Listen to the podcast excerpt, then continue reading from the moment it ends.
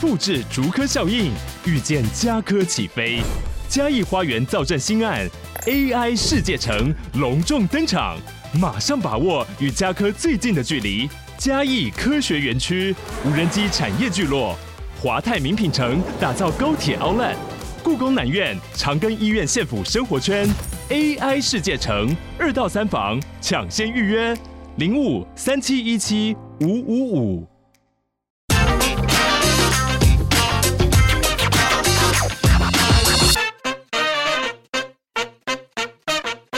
Hello， 大家好，欢迎收听《听经济》，我是这一集编辑室 On Air 主持人林安妮。今天我们要来聊一个最近非常夯，你一定要知道的大事情，那就是碧桂园风暴。我们今天邀请到深度内容中心大陆事务总监刘秀珍来到节目当中跟大家分享，欢迎秀珍。嗨，大家好。这几年呢，我们常听到一个术语叫做大到不能倒，意思呢是说有一些金融机构呢，因为它存了很多人的钱，你我的钱，或者说它存入了一些重要机构的资产，它如果未来倒掉了，它会很麻烦。所以呢，政府通常不会让这样子的大到不能倒的企业或是金融机构给倒掉。最近大陆也有几家这种具备大到不能倒的房地产企业呢，金融机构出事喽。这让人非常的匪夷所思，为什么呢？我们今天要邀请秀珍一起来探讨。首先要来请教一下秀珍哦，这一波呢，我们听到一开始有可能有这个碧桂园，接下来又听到这个中植系底下的中融信托，甚至呢，这个恒大呢也申请这个破产保护了。可不可以来谈一下，到底大陆的房地产发生了什么事情啊？安妮讲到这个应该是说我们是。最近这一段时间，可能这一两个礼拜，看到好像这几家非常有名的大陆知名的这个房地产开发公司出现了问题哈。当然，中融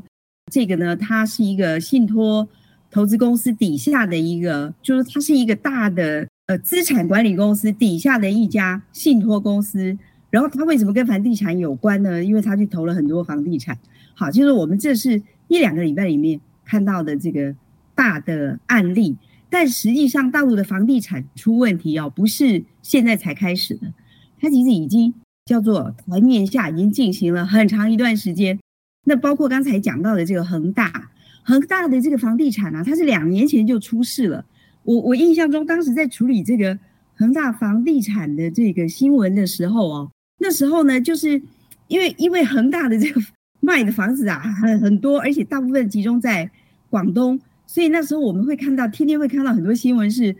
就是很多买房子的人啊，都跑去这个恒大的，只要是他的这个门面、店面前面就跑去抗议，说你怎么交不出房子来啦，又什么，简直好像就像要破产一样。然后我们还看到有些这个视频的画面，就是这个恒大他们自己的这个开发商里面的这个干部啊，都已经被这些抗议的人呢搞得，就是把他围在一个。房间里面不让他出去，让他搞得他精疲力竭，就是有这样子的画面不断的在我们看到的新闻里面出现哦。所以恒大的这个事情2年前就发生了，大陆的房地产的问题也不是今天才发生。所以呢，它其实如果我们要去追溯它的源头的话，应该说是大概在2017年、18年，也就是在5、6年前。大陆的这个房地产政策一开始转向之后，那等于就是已经替他的这个房产的发展啊，这些开发商的这个发展呢，已经种下了一个隐忧，很大的隐忧。那我们当然就是后面可能也还会去谈到当时的这个政策会是什么政策，就是过去很长一段时间，这个房地产是大陆经济发展的一个很重要的火车头。其实不管在我们台湾应该也是这样，就是说。房地产呢，它占整个 GDP 的这个组成啊，是很重要的一部分。在大陆呢，已经接近了大概2-3成左右。所以呢，大陆很长一段时间是靠房地产的这个经济啊，在支撑它的整个宏观的经济。但是呢，后来呢，慢慢演变成什么问题呢？就说这个任何产业啊，它发展到很热、很红火起来之后，它就出现了乱象。这个乱象是什么呢？对大陆来讲，就是说它的这个金融机构的支持，本来这个钱呢，我应该是要平均分配啊，就是我的实体的产业经济里面应该要分配到一部分钱，然后房地产应该要占多少的这个金融的贷款的资源。可是后来会发现，因为房地产太好赚了，因为大家在整个中国大陆也跟我们早年一样哦，就说每个人都觉得应该要拥有一套房子才能安身立命，所以在中国大陆也是这样。所以呢，这个房地产啊变成大家都去追逐的一个目标，那变成金融机构呢，他也觉得我把钱放到这个房地产里面来呢，是很好的一个获利的来源。所以后面越来越发展呢，就会发现很多变相的情况出现，也就是当政府呢把钱，譬如说我从2008年这个就是这个金融危机之后，很多钱当时中国大陆它应该是全世界里面就是拿钱拿出来最多的一个经济体哈。钱呢本来应该都是要放到实体经济里面去的，当然大陆当时也很多什么造桥铺路啊，搞了一堆，但是呢有些钱就进到了房地产市场去。进到房地产市场去呢，他慢慢觉得因为很好赚，然后获利很高，那后来他的整个控管呢也就越来越松懈，那也就是说他的变相的情况很多，然后在这个金融机构它后端的控管越来越松懈的时候，那也就是钱大量的进到了房地产，大量进到房地产呢，它就变成一个有一点像一个恶性循环，因为你钱投的越多，房地产的这个被炒作的这个价格就越高，那越高呢，大家越买不到房地产，因为越买不到房子，那就变成另外一个，其实这个对整个中国大陆来讲变成一个他们也不想要继续让它这样变相发展下去的一个情况。所以到了我们说到了2017年那个时候呢，整个大陆政府他觉得这是一个乱象，必须要出手去解决这样的一个问题，就是说希望大家比较能够买到平价的房子，然后钱呢也可以回到实体经济去。所以那个时候我印象很深哦，那个时候应该是习近平他就讲了一句话，说这个房子啊不是用来炒的，其实是用来住的，所以当时有一句话叫住房不炒嘛哈。所以有了这么一句话之后呢，整个中国大陆呢，他们就把这句话当做一个他们房地产政策的一个新的方向，就是说那我接下来的这个包括从金融机构啊，包括从这个股市呢，这些这整个的这个等于就是我要提供房地产资金活水的这个源头呢，我要开始控管起。那他开始控管之后，钱就要慢慢的希望它能够导正回到实体经济。不过呢，这一个算是有点漫长的过程，也就慢慢种下了房地产开发商很难从金融机构去拿到钱这样子的一个后果。对，刚刚听到这个秀珍讲，其实大陆调控这个房地产，它其实也不是说这几周的事情，它其实是好几年慢慢这样调整过来。那谁呢最早这个一因定锤，就是说我们政策应该怎么走，就是这个习近平在2017年的时候呢，他就讲到这个房住不炒，房子是用来住人的，不是用来炒的。自此讲了之后呢，这个大陆的，因为大陆的这个体制比较跟台湾比较不一样，这领导人发话了，当然整个金融机构的钱呢，当然就不能往这个房地产跑。那其实刚才说你有提到说这个我们一向都说房地产它可能在整个经济结构当中是扮演一个火车头因为它比较有点像是这种某一类型的这种基础建设。那它一动了，可能比如说那个原物料有人买了，然后这个工人去盖房子，他也有收入等等的，所以我们会形容说它是一个火车头型的这样的产业。那自从这个政策上呢，习近平这样拍板房住不炒之后，这个大陆的很多房企其实它也很难去拿到钱了。可是我有一个疑问啊，秀珍，这个房住不炒，这个感觉房住四海皆准啊，这句话实在是太符合台湾讲的这个居住正义。那习近平哪里有做错吗？这个政策不是很好吗？房住不炒，大家别炒房，那钱也不要一直这个疯狂的在这个把钱给这个房地产业，让他们去批地，不是很好吗？那为什么会酿成最近的风暴呢？是不是哪一个环节有什么样的疏失，或者说哪里发生了擦枪走火呢？对，我觉得这个应该是说他的问题本来可能太过严重了，就是过去这个房地产变相发展的这个他们叫金融的无序扩张等于是金融业跟房地产开发商，然后整个结合起来，甚至跟地方政府呢是一起，它变成一个叫做三位一体的这种炒作方式。这个等于就是发展到一个，我觉得在当时来讲，可能对习近平的这个他的这个主政的单位来讲，他们会觉得已经大到无法控管。为什么这样讲呢？就是我们去看地方政府哦，就是为什么现在讲大陆的地方政府的债务问题跟房地产有很大的关系，就是很多地方政府啊，他为了要能够发展地方，他必须要靠卖地来这个增加他的财政的收入。那所以呢，他卖地呢就跟房地产开发商之间有了一定的关系，甚至呢这个开发商如果资金来源不够的话，有时候还由地方政府去担保，甚至呢地方政府他甚至跟房地产开发商还可以合组公司来开发房地产哦。那这样子的一个后果呢，就是变成这个三个呢全部搅在一起之后，等到你习近平这个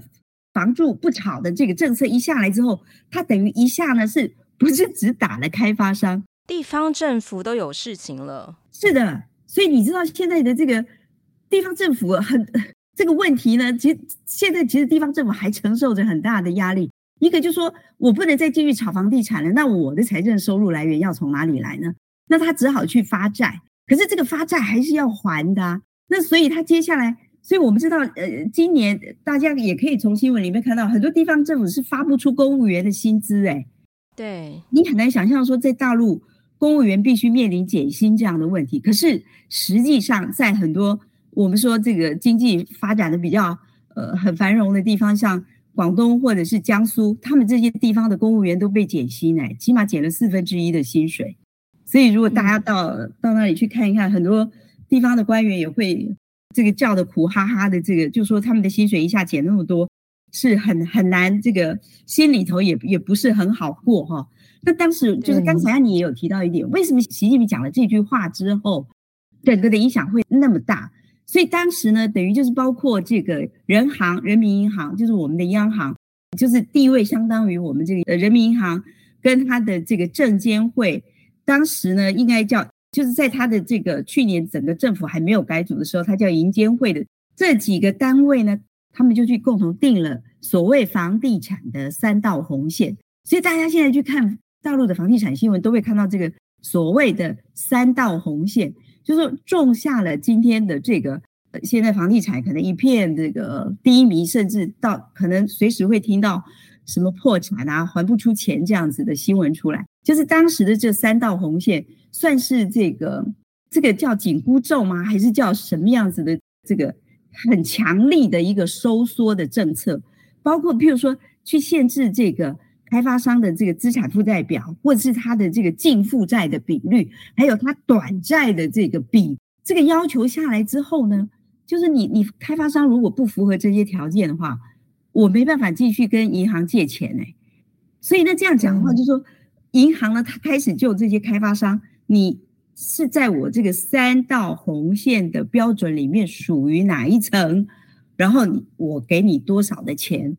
因为这样子之后呢，你就会发现慢慢的，本来是要靠银行来提供这个资金的活水，可是你这个水源啊，在这里一断了之后，因为3道红线一断了之后，那这些开发商的钱要从哪里来呢？那我们在讲如果是这样的话，他房子如果继续卖得很好，照理来讲他这个开发商还是可以继续活下去啊。可是呢，我们也看到大陆这几年来在他的总体的整个环境呢也出现了很大的变化，包括什么呢？就是说一般人会不会想要继续买房，这是一个问题。第二个呢，讲到就是说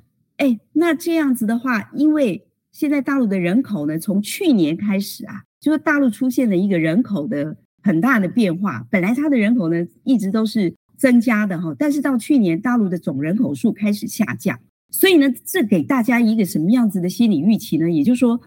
那我接下来要买房的人应该会减少啊。就是人口出现的变化，对于整个房地产市场来讲，也是一个很重大的信号。就接下来对于房地产的需求是不是要下降？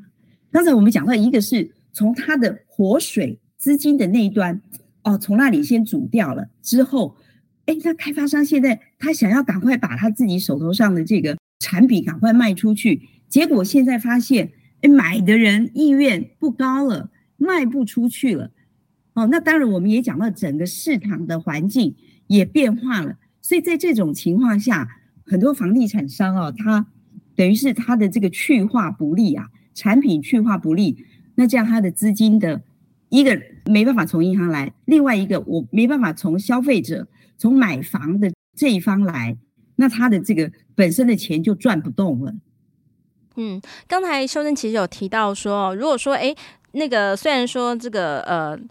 习近平讲房住不炒，然后那个金融机构、人行等等的都配合来实施这个三道红线。那如果说这时候这个经济景气还很活络的时候，房地产产业如果说你还能够继续卖房赚钱的话，其实是有办法度过这个危机的。可是偏偏现在的状况就不是这样，一来是说有刚才秀真讲的状况，可能大家对这个房地产的思考，我现在需要买房吗？那如果说我们用最近来看一下大陆一些经济的数据，真的会知道说大陆的经济最近真的不是很好。我们来看一下它的 CPI 这个 CPI 其实我们讲的是消费者物价指数那通常我们常理都会讲说我们不要超过 2%， 超过 2% 都好恐怖就是这个 CPI 超过 3%、4% 我们都非常有感，大家会觉得说这个物价涨上来涨得很可怕。可是在大陆的状况，它反而需要担忧一个叫做通缩，这个也是大家最近讨论比较多的那大陆他自己刚公布了这个 CPI， 7月的 CPI 其实是很可怕的，出现一个负成长的状况，它是年减 0.3%。那这个是什么意思呢？就是说哇，这个开始有一点这个大家不敢花钱的这样疑虑上来了那不只是它的 CPI 是这样子，那它的大陆企业这一端的 PPI 呢，企业这一端到底有没有很这个看好景气去买原材料回来呢？没有它也是在7月出现了负成长，负 4.4%。那 CPI 跟 PPI 两转负的，这个也不是只有7月的事情，但大概6月的时候，大陆的 CPI 就是刚好就是0，就是零成长的状况，然后 PPI 也是呈现一个负值那这个让大家对大陆经济的未来其实是会蛮担忧的，因为只要人家不开始买东西这个制造商马上会面临一堆的这个囤货，然后还有一堆的费用要付出，所以可能很多公司最怕的状况都是担心这种通缩。那偏偏大陆的这个房地产，刚才讲到说哇，这些公司碧桂园啦、恒大啦，或是中植系，哇，就是这个大陆这个不可一世这种很大的集团，大到不能倒。没想到在这种经济的气氛底下，它其实是不是也让它受创很重啊？对，刚才安妮讲的这个是总体经济的环境就说现在大陆经济，我看这几天的新闻也讲到，就是说很多这个外资机构把大陆今年的经济成长的预测都往下调了，就往下减了。本来呢，大陆政府自己今年年初公布，他们大概都觉得有 5.5 的这个，就是 5.5% 今年整个 GDP 的成长率但是呢，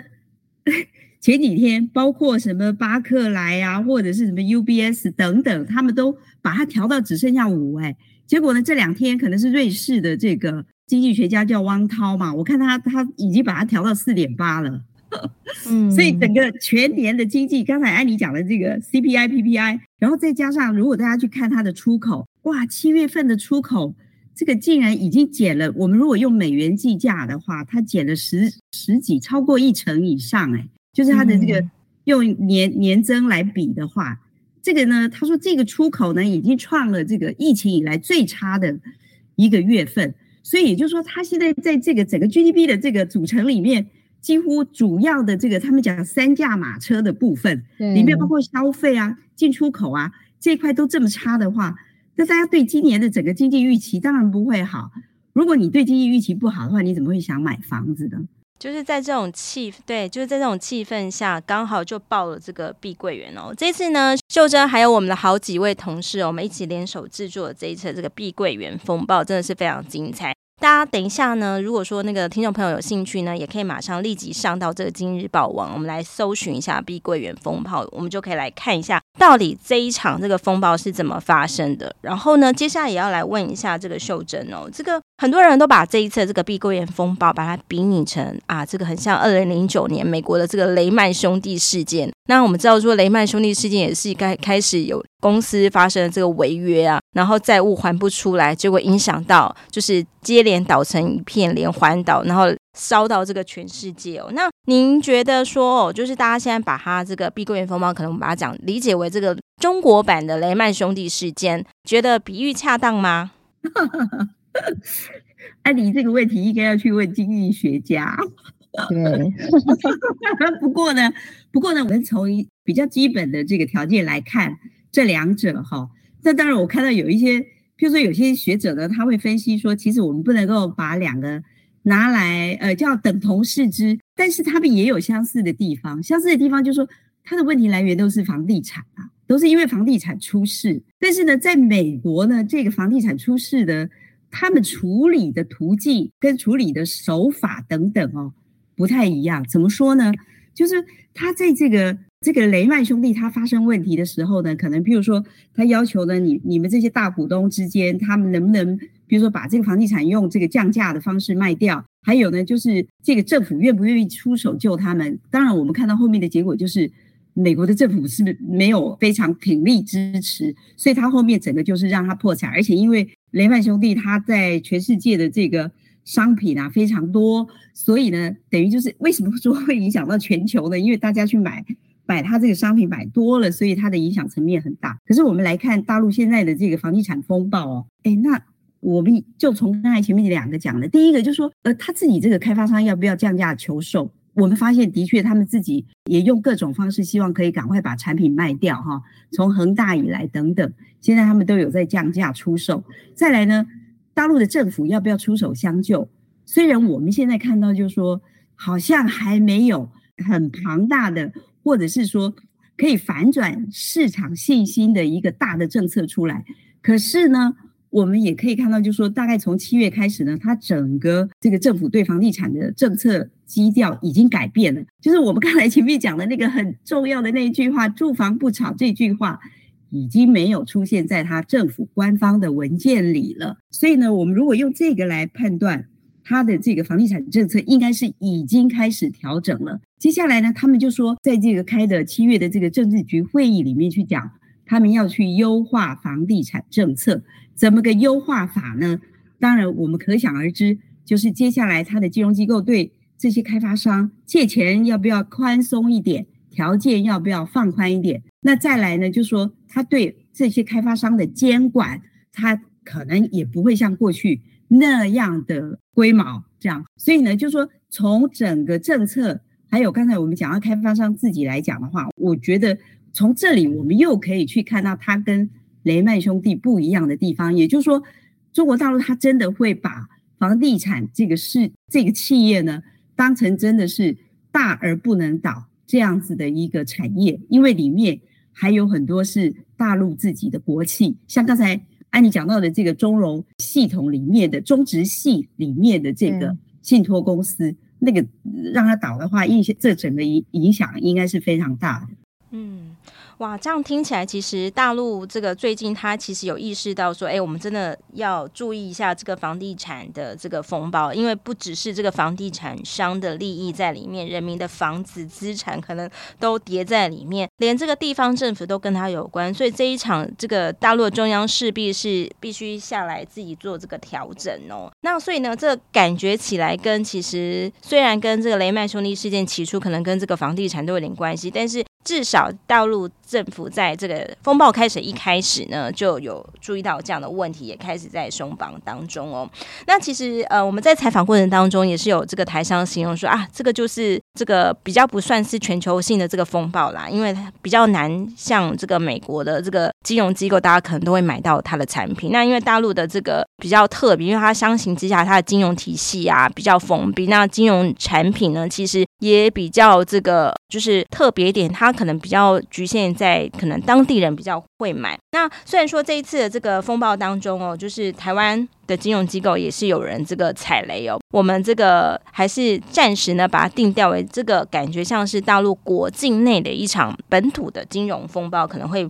比较恰当哦。那这里也要就是提供一个讯息给大家，到底呢这一次我们的国内的台湾的金融业者在这个碧桂园啊或是中植系风暴里面当中，我们大概踩雷破险的情况哦。那根据这个网例啊，这个只要就是国际上某一家公司就是爆发这个暴雷的，它发生了什么违约事件的时候，这金管会动作都非常的快，它马上会请这个国营哦，国内的银行都去调查自己的状况，证券业也去调查，保险也去调查，调查自己的投资啊融资的状况，有没有人踩到这个有毒的资产，有没有人踩雷啊。那在这一次呢，就是在这个碧桂园跟中植系风暴里面当中哦，这个中植系风暴根据金管会自己清查结果呢，是这个台湾的资金哦是没有在里面，所以呢就有这个媒体下标就说我们全身而退哦。其实这些反映呢就是大陆的金融体系真的是比较封闭啊，有些产品真的不容易买到。不过也有像这种碧桂园，因为它本身也是这个香港的上市公司，又是大陆这个房地产巨擘，所以其实像台湾有些金融机构还是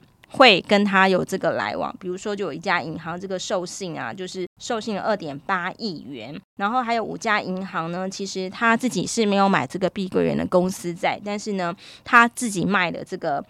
碧桂园的公司在给客户，那大概卖了22位，大概是 1.7 亿，所以的确台湾有一些高资产族可能有踩到这个碧桂园的雷。不过后来这个金管会有说，就是这些22位客户他们买的这个产品也未必是就是当时候就是有在讲说受到这个波及的这个公司债。所以整体来讲哦，就是说这场风暴呢，虽然说我们看起来像是一个大陆一个比较本土型的这个金融风暴，但是还是因为两岸的这个纽带还是蛮深的哦，所以还是有一些这个台湾的金融机构，还有台湾的一些高资产族，甚至呢，其实有人也会担心说，台商可能在大陆本土也是可能会碰到这个碧桂园啊，也是会碰到这个中植系风暴。那如果说他们也因此就是成为那个倒下的骨牌，可能也会延烧回台湾哦。所以说是不是首先我们来看一下这件事情，真的不能够只是把它当成是一件国际事件再看哦，是不是也是要居安思危一下？我觉得艾莉刚才前面讲的这一点很重要，就是说我们会可能一开始我们会觉得说那大家都没有去买他的商品的话，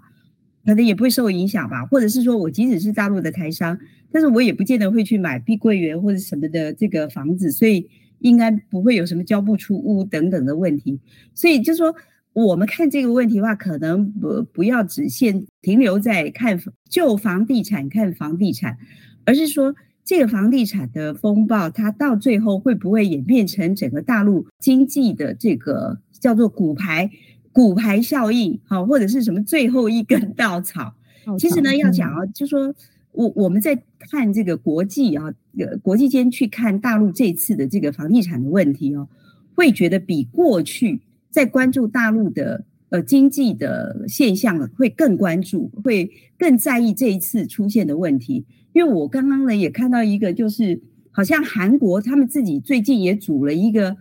政府单位里面组了一个小组，就专门针对中国大陆的这个房地产的问题，关注它的会如何发展。因为大家都很担心大陆现在的经济已经有一点点就是疫后的复苏本来就没有像他们自己宣称的预期的这么好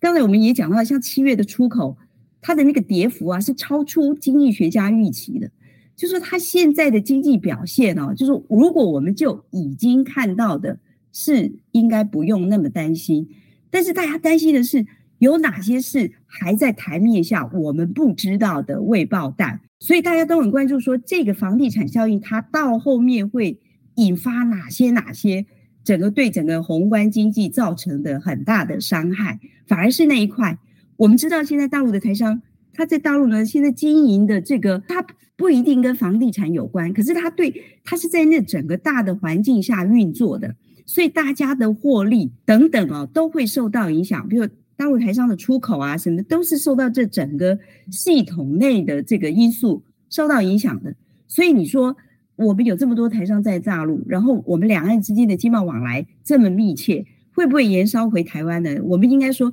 大陆有事，大陆的经济有事的话，那台湾的经济势必也很难不受波及啊。所以我们在看这个问题的时候，应该是从一个比较总体的面向去观察它。对的，尤其是在一个金融体系当中哦，因为它其实是环环相扣，其实最怕就是这个蝴蝶效应，不知道从哪边就有一只蝴蝶拍起了翅膀，最后呢在某个地方呢就发生了这个大洪水哦。那这个真的是大家非常戒慎恐惧的地方哦。其实刚才不止秀珍讲说这个韩国的这个专家，其实他们非常关注这个大陆这次的这个房地产风暴。其实就在这个大概碧桂园事件发生违约风暴事件没多久，大概差不多是8月14号把这个日本的内阁发布了一项这个报告，就是有关这个未来经济可能大家要留意什么。它其实呢就提列了2点哦，就是关于大陆经济是列为这个日本要特别注意的哦。那是哪2点呢？第一点呢就是这个大陆的这个房企的这个风暴这件事情呢，这个日本要自己要注意一下。还有呢第2点呢就是有关这个大陆的这个青年失业率哦，因为我们知道说大陆的青年失业率连月来其实已经破表了，哇，20几%这样子，然后已经高到一个这个大陆国家统计局都觉得说，哎，这个数据可能我们8月起之后我们就这个不要公布，但是他不要公布的理由可能不是说，哎，这个数字很差，他不要公布理由是说，哎，他对于这个统计的技术，然后还有这个指标所能反映的意义，他需要自己调研一下，所以他就决定说，哎，我们暂时不要公布这个青年失业率了。但是我们光从这个韩国还有日本哦，他其实他们以这个庙堂之高，政府这么高的一个位置哦，内阁哦，他去关注这个问题，代表说其实他其实就很害怕，就是刚才如秀恩讲的，他也许有哪些未爆弹还有藏在里面是我们现在没有看到，那这些呢其实又会影响到，就是可能届时如果这个野火烧不尽呢，就是也许大家都会受到影响哦。那其实在这一次的这个碧桂园的风暴专题当中哦，我觉得这个秀珍做了一个很好的处理哦，就是她其实秀珍姐她其实从这个习近平的政策来谈论这件事情，然后她自己呢下了一个很好的这个标哦。很好的注解叫成也习近平，败也习近平。我可不可以请秀恩姐谈一下这个成也习近平，败也习近平？好，我们可能要归因一下他可能当年讲了那样的话，然后所以那个政府呢因此3道红线下来，然后使得这个大陆的经济有点这个受伤哦。那其实是不是还有这个习近平他的政策跟政策之间，他可能有些用意是好的，但是是不是带来一个不好的这个效果，然后也使得这一次的这个风暴格外体验起来让人感觉到非常的痛苦。我觉得讲到这一点哦，就是我们去看他总体的整个政策，就习近平到他第2任期之后呢，你会发现他很多的政策出手都是非常强而有力的哦，就是好像要重重一击。就是我们刚才讲的这个3道红线对于房地产来讲，它其实出手，现在回头看可以说它出手太重了，就是你这样子一打下去，可是你其他的配套的措施没有出来的时候，那这个影响那个效应啊，就是我们最近在看这个电影《奥本海默》的时候，你就会发现核融合核分裂的时候，它的那个连锁的效应你是没有办法预期的，就是它其实现在我们讲这大陆房地产的这些开发商，哎，你看这几天还是有新的案例出来，比如说你说这个搜狐中国或者是远洋企业他们做的这个房地产，它也出现这个违约的问题耶。所以我们说其实不止碧桂园，不止这个恒大，它现在真的还有很多家可能正在继续发生。而且呢我们说的去年还有一个很离谱的现象，就是很多房子没盖完，那个开发商就跑了，哎，跑了之后你知道这些买房子的人他还要继续缴贷款的，所以去年就出现了好多城市的这些购房的这些人啊，去抗议说我也不要交贷款啦，因为你房子都没有盖完你就跑了，所以这也是变成大陆社会整个稳定很大的问题哦。这是我们在讲他房地产的这一块出手太重。对，第二个呢，我们去看就是说习近平他后来不是推了一个叫很知名的叫共同富裕政策。对，那你说共同富裕有什么不好？我知道，就是说我们在台湾，我们也听到很多的这个，就是朋友们会讲说，我也很支持这个政策啊，因为台湾的贫富也差距太大了，对不对？我们也希望有钱人不要，就是也希望能够不要自己付，对，也要这个让惠泽其他人哦。可是是不是因为他这样一讲，总是政策在大陆都会修正过头，是演变成什么样的状况吗？就是啊，你郭副委员一讲之后，大家有没有发现？你说包括那个马云也跑了，那时候大家不是在找马云去哪里了？嗯，马云他们这个整个他的这个帝国，他的这个商业帝国出现了很大的变化。大陆后来出现的这些网络的巨头，包括马化腾等等，他们这些他们也突然就变得很叫做除了晋升，他们还要把很多钱拿出来说做很多公益的事情。可是在他们自己的那一块，就说你的网络的这些企业的发展本来是提供很多年轻人就业的机会，可是因为那样子的政策一出来之后，